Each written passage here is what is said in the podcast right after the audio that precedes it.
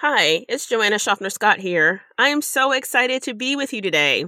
Thank you for allowing me to join you in your day, no matter when you're listening. This season of the podcast is about leadership. I've invited guests to join me to talk about their leadership experiences, either in leading change themselves or moving organizational leaders toward change. In this episode, I want to talk about racial equity assessments or also called equity audits. I'll explore when to use them, when not to, and what to do with the information they produce. All right, let's get into it. Hey, everybody, this is Joanna Schaffner Scott, and you are listening to the Race in the Workplace podcast, a show for DEI organizational leaders that explores race, racism, and racial equity in the workplace. I am a racial equity consultant and founder of the Stamey Street Consulting Group a consulting firm that specializes in partnering with organizations to help them meet their racial equity aspirations. My goal for you is to move your organization from being colorblind to equity centered through sustainable, step by step changes.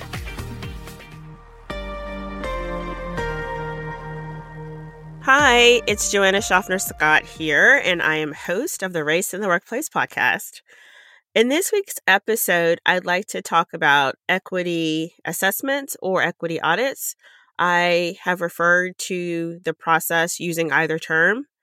And for clarity, I am referring to the measurement tools used to assess different aspects of organizations or companies. And from the data collected from these processes, one can draw specific conclusions about the experiences or the practices of organizations. According to the Society for Human Resource Management, the demand for racial equity audits has grown in the past couple years with an expectation of continued growth. In my own practice, I've also seen an uptick in requests for assessments. So that tracks with my experience as well. So when we're trying to position assessments in our thinking, think about it as holding up a mirror to your organization. Okay. All right. So let's dig into it. And also, I have a little bit of a cold that I'm hoping won't impact the sound too badly. So stay with me, y'all. Stay with me.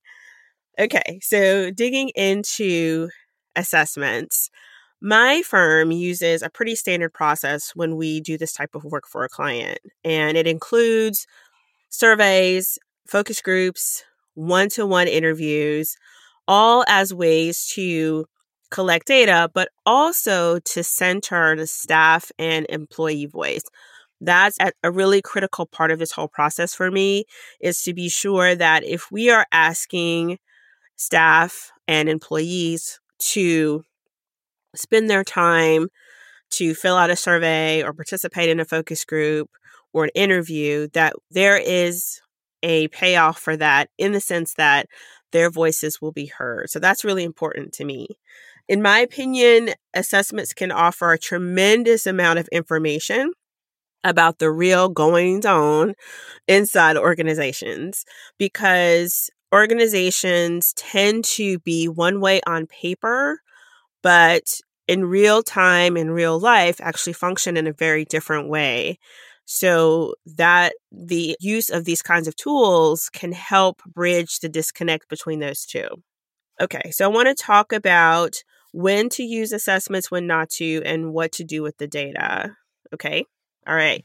So, first of all, let me say I think assessments can be a strong addition to any part of an organization's racial equity journey.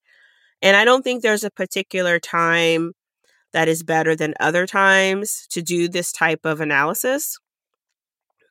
What really matters is that there is a plan for what to do with the results such that if there is a curiosity about differences in staff experience, then an assessment or audit can answer those types of questions. And in my experience, there is a gap between how leaders view an organization or company and how staff views their experiences within that organization or company. So there's often a disconnect. And now many things feed into it, into the disconnect. For example, differences in power, privilege, role, and longevity. All of those play a factor in the disconnect, in the existence of a disconnect. And so assessments can help unpack some of those dynamics and really pinpoint where the difference in experience is happening. Truthfully, organizational experiences are rarely the same. And even when there is a shared appreciation for the mission and values of an organization or a company, there can be differences in experience both by identity and, of course, by individuals. So, doing these kinds of audits can help you tease that out. If you are leading an organization, can help you tease that out a little bit so you can understand, as I said, the exact point of where differences are happening. So I would say if you're curious about differences in staff experience, that's the moment to do an assessment. But only if hear me good, y'all, only if there is a willingness and a commitment to take action on the results. And I cannot emphasize that enough. And I'll say it again. If you're curious about differences in staff experience, that's the moment to do an assessment, only if there's a willingness and a commitment to take action on the results.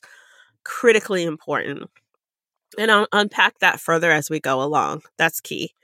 All right, here's an example. So let's say you're an HR executive for a mid-sized company with a dedicated chief DEI officer, and you've heard complaints from Black staff about being treated differently by certain managers when they request time off. Maybe there's pushback, or maybe there's a really specific request to adhere to the written policies, for example, that may not exist for other groups of people. I've seen this happen. And so let's say HR executive, you're hearing these things, you're hearing these complaints, or staff are coming to you directly with these kinds of complaints. So here's a place where an assessment can help clarify that problem. For one, it might be more widespread than you initially thought. And this is an instance where I would recommend adding a policy practice review to the assessment. In this case, the company may have written policies that are not being implemented equitably. And this happens all the time. Remember what I said at the top of the pod that there's a way that organizations and companies function the way they're supposed to function that's written on paper and then there's a way that they actually function which is everyday life that happens all the time because often what's written is not what is practiced in this example my wonder would be where do you have established, written, clearly defined policies within your company with supportive systems? So think about that for a second. And I'll say it again. Where do you have established, written, clearly defined policies in your company with supportive systems? By supportive systems, I mean the processes and tools that enable a policy to be implemented. So, for example, if you have a policy that requires staff to request leave at least two weeks before the leave date, what's the system that enables them to do that? Is it a Google spreadsheet? Is it an online benefits manager? Is it the company payroll system? How are people able to meet the requirements of that policy and get their leave approved in a timely way, if we're staying with this example? So those connected processes and tools make up supportive systems and and does that information live in a public place that's easily accessible? All right, I asked this question about documented processes because anywhere you don't have documented processes are areas in your company where bias will thrive. If you don't have written processes, written policy, written systems, bias will thrive. And that could be why, if we're going all the way back to the example, that could be why Black staff were experiencing a difference in requesting leave. So, this is where an assessment could be really helpful in terms of shedding light on what's really happening. Remember, holding up that mirror. So, in this example, a review of what's actually happening versus what's supposed to happen may uncover the, the source of the difference in experience. It could also be that a different data collection strategy may be necessary. Surveys, in this case, may not be enough. Focus groups may be helpful here. People may feel more comfortable talking to another person about their experiences. Some people absolutely are more comfortable uh, talking to a person. Other people are more comfortable filling out a survey and leaving comments. So I think the best blend is both, but that's part of when we're doing this type of analysis, understanding that people are going to engage the instrument itself very differently. But again, only do this kind of assessment if there is a commitment to taking action on the results. Moving on to when not to do a racial equity assessment or racial equity audit. If the executive leadership is ambivalent about the process and certainly addressing the findings, then I would not recommend doing it. I would say take a hard pass. And here's why there's no coming back from an assessment that falls flat where nothing happens afterwards. It feels like a waste of time and it's very demoralizing. So I would say this outcome should be avoided at all costs if possible. So at this point, the staff knows, the leaders know, the consultants know, and the data confirms where the problems actually are. And taking no action will create a difficult to near possible recovery. There is no coming back from it. So let me give a concrete example. It's like spending money and time to do a compensation study to determine if there are pay inequities within your organization or company. The executive leadership finds, after some analysis and data collection by a consultant, that there are wage gaps by role, but does not adjust salaries or pay in any way. Basically, does nothing. So it's hard to come back from that because in that example, everybody's salaries are the same. And now there's a well known gap in earnings, nothing happens. So that's something I would encourage people to avoid if possible. Recently, I had a prospective client approach the firm about doing a rather large assessment of their equity practices this particular situation involved a large department in a very big organization.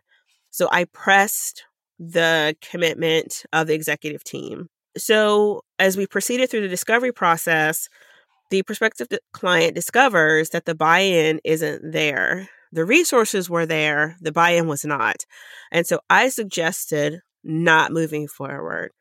And I made that suggestion not because I didn't want them as a client, of course I did, but I knew that if the executive leadership team wasn't fully bought into the process, then I could imagine also a lack of buy in on the back end when the recommendations and the findings were ready that would devastate staff who were working so hard to make this happen.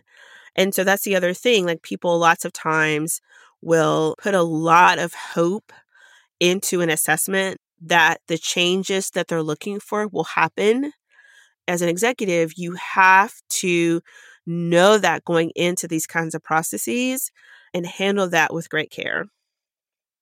So, this is an example of when not moving forward is the best decision, in my opinion, this is not advice, but in my opinion, because doing so can damage staff morale and can uh, damage existing relationships. So in this case, the time, in my opinion, is better spent educating and building support for a future assessment. I think the timing was just not right there. And those resources are would have been better spent just building the buy-in and the goodwill around that piece of work and with the understanding, yes, it's disappointing, but it's better to know and have clarity about the commitment at the beginning than it is to address the heartbreak at the end.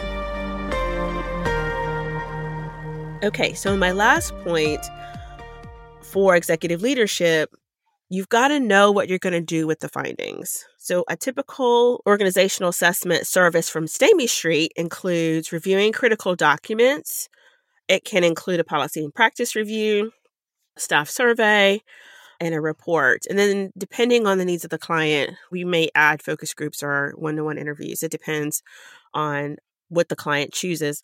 But our team provides actionable data that guides the organization's equity path moving forward. And I like to do audits personally at the beginning of an engagement because the data from a process can help shape the rest of the engagement. It's incredibly powerful. One, if the timing's right, and two, if the willingness to commit to taking action is there. And so think about it like this. For me, once I know the specific pain points in an organization, I can direct particular solutions to help. At this point, we're not guessing anymore. We know what the challenges are. But therein lies the caveat to these kinds of assessments. It's knowing what the challenges are and not doing anything, as I've noted earlier. All of that said, I encourage executive leaders that if you're working with a consultant to perform an equity audit or an organizational assessment, only do so if you're prepared to implement the recommendations. Now, that doesn't mean you have to commit to implementing every single recommendation sight unseen. But what I'm saying here is, is that not necessarily to, I'm not asking leaders to commit fully to a set of recommendations before the report is ready or before the findings are ready, but rather commit to taking an action to address the needs that emerge from the data collection process. Okay, that's probably the best way I could say that. All right, what does that mean?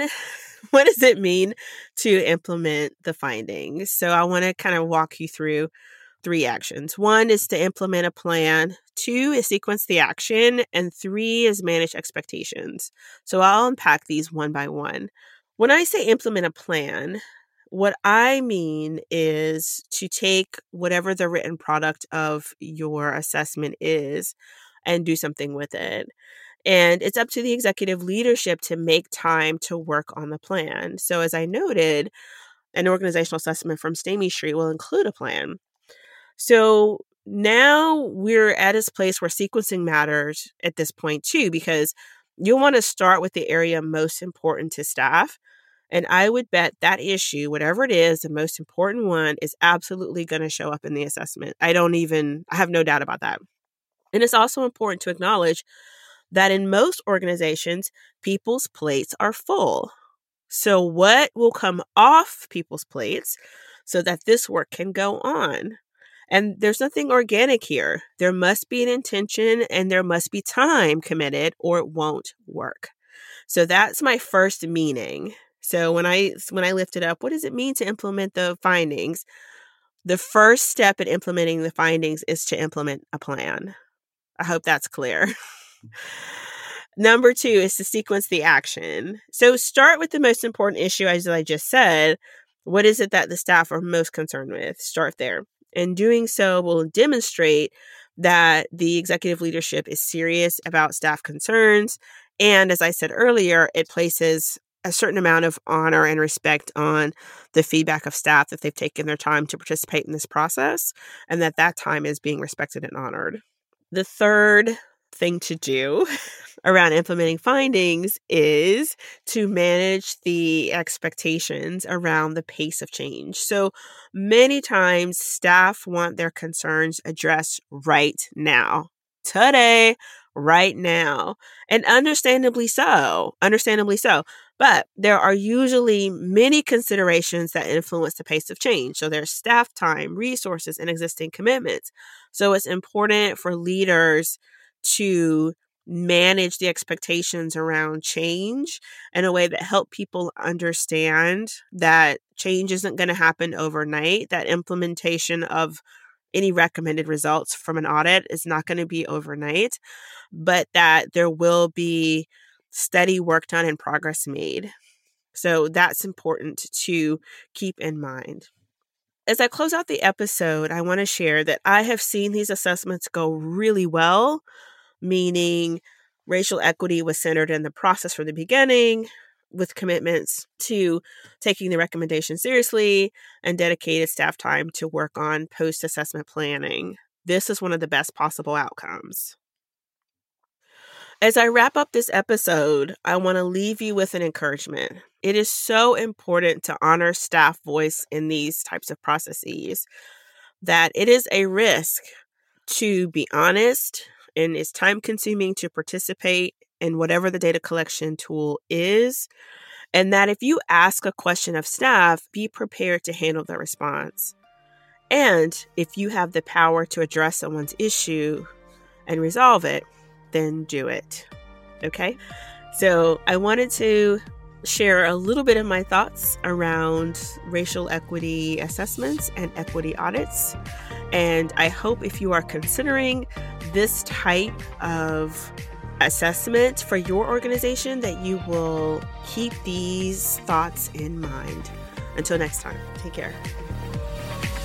That's this week's episode of Race in the Workplace.